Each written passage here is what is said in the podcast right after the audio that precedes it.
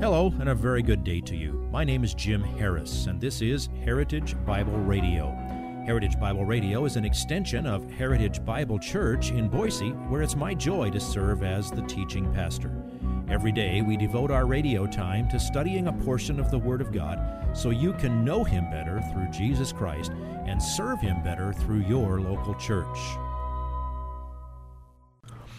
we want to take a moment to remind you of an opportunity we have coming up in September. Our 2019 Ladies Conference will be held on Friday, September 20th through Saturday, September 21st.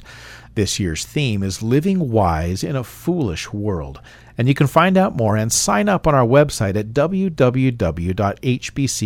boise.org. That's www.hbc boise.org.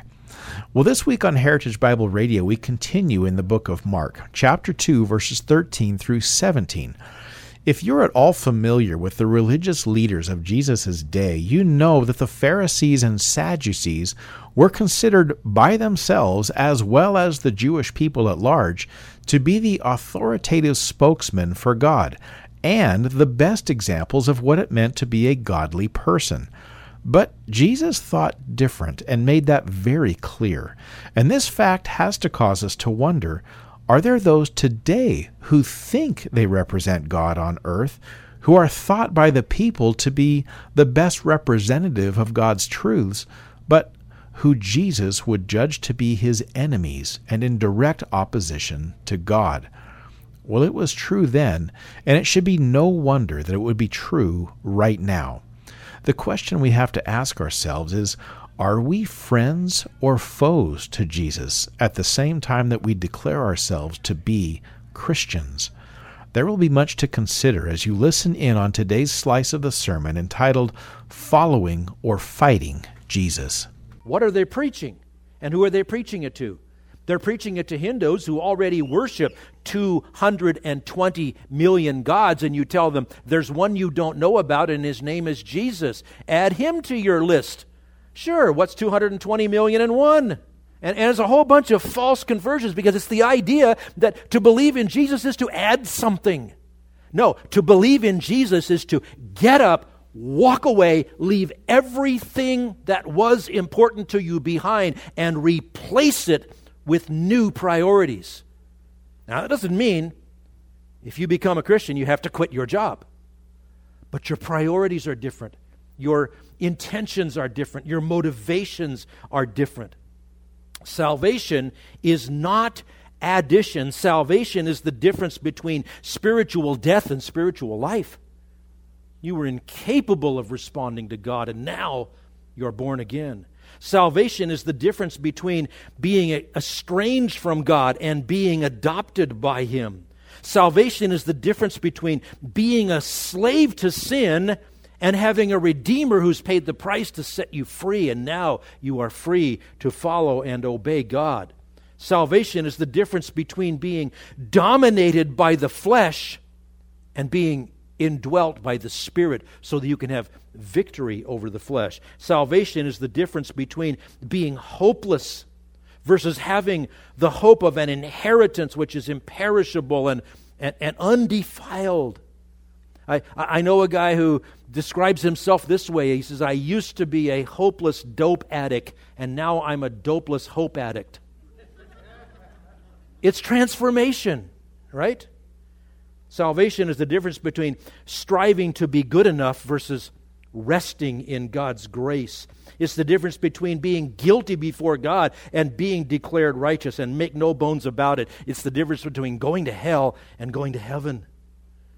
It's not an aftermarket accessory that you add on to your humanness.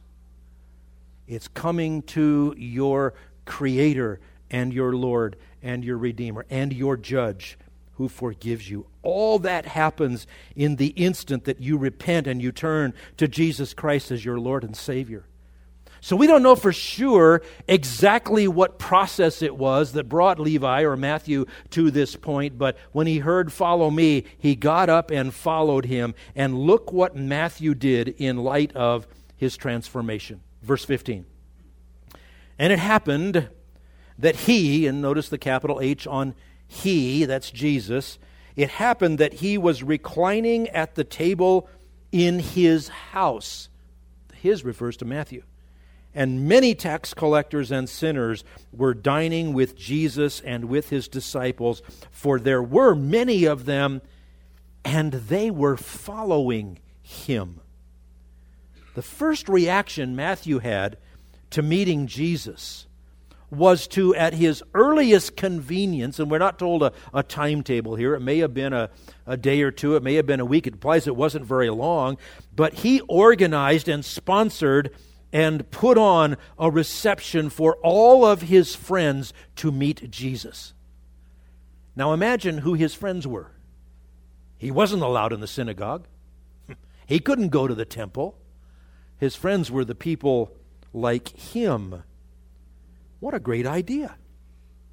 First thing he wanted to do was introduce his friends to Jesus.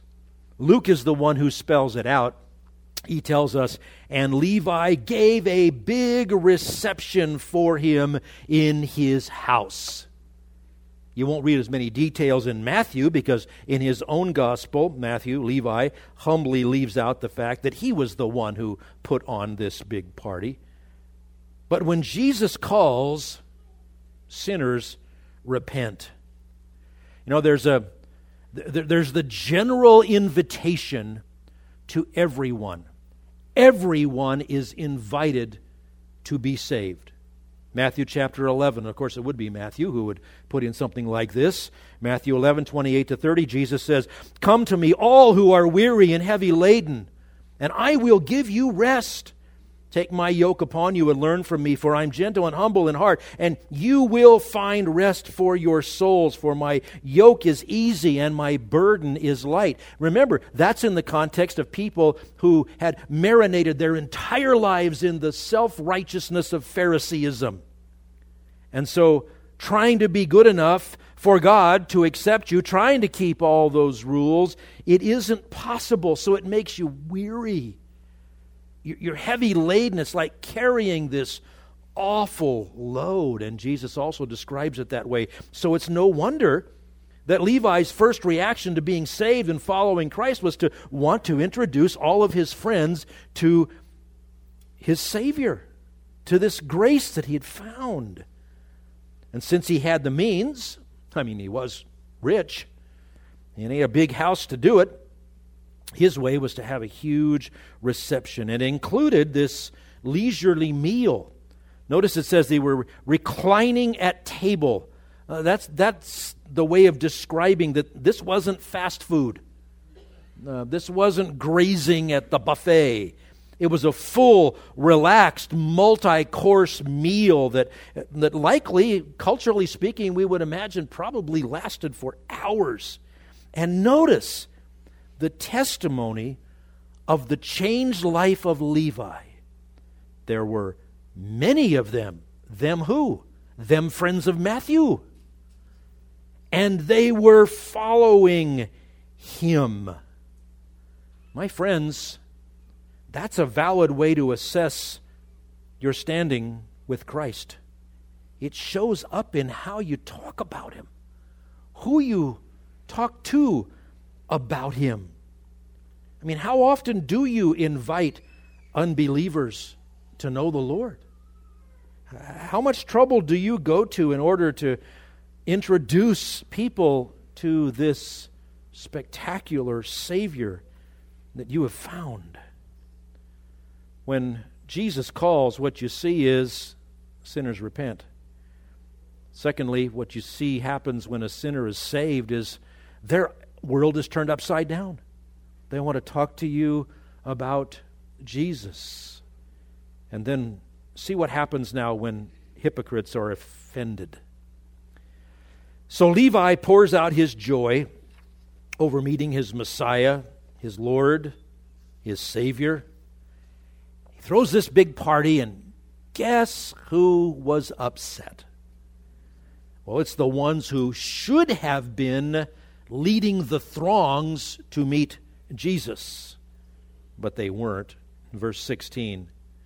When the scribes of the Pharisees saw that he was eating with the sinners and tax collectors, they said to his disciples, Why is he eating and drinking with tax collectors and sinners?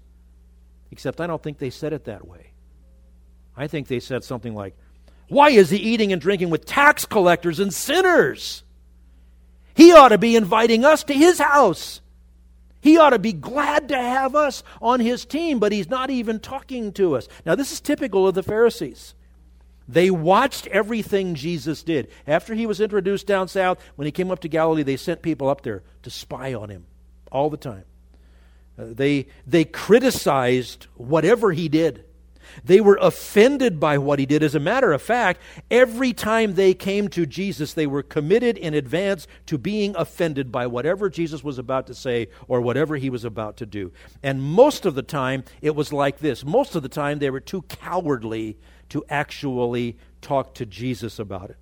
Now, there were times when they would dialogue with him face to face. We can see that mainly toward the end of Jesus' ministry, but not very often. And this time it was their scribes who did the dirty work. They put Jesus' disciples in the position of defending him. But would you notice it wasn't an honest question? They didn't want to know. Okay, now, would you explain the strategy of your master? I mean, we're, we're kind of surprised here. This isn't the way we would do things. So, you know, why is he eating at a place like Matthew's house. That's not at all what they meant. You see, the whole idea of being a Pharisee is being separated from people and things. The very word Pharisee, it comes from a word horizon, which is a separating. If you would like this message on compact disc, let me know and we'll send it to you. You'll receive the entire message, not just the portion on today's program. You can order by phone at 353 4036 or by writing to us at 7071 West Emerald, Boise, Idaho 83704, or on the internet at hbc boise.org. Heritage Bible Radio needs your prayers and your financial support. Once again, you can reach us online at hbc boise.org or by telephone at 353 4036 or by writing to us at 7071 West Emerald, Boise, Idaho 83704. And if you need a church home here in the Treasure Valley, I hope you'll visit us any Sunday at 7071 West Emerald. For Heritage Bible Radio, I'm Jim Harris. See you next time. Bye bye.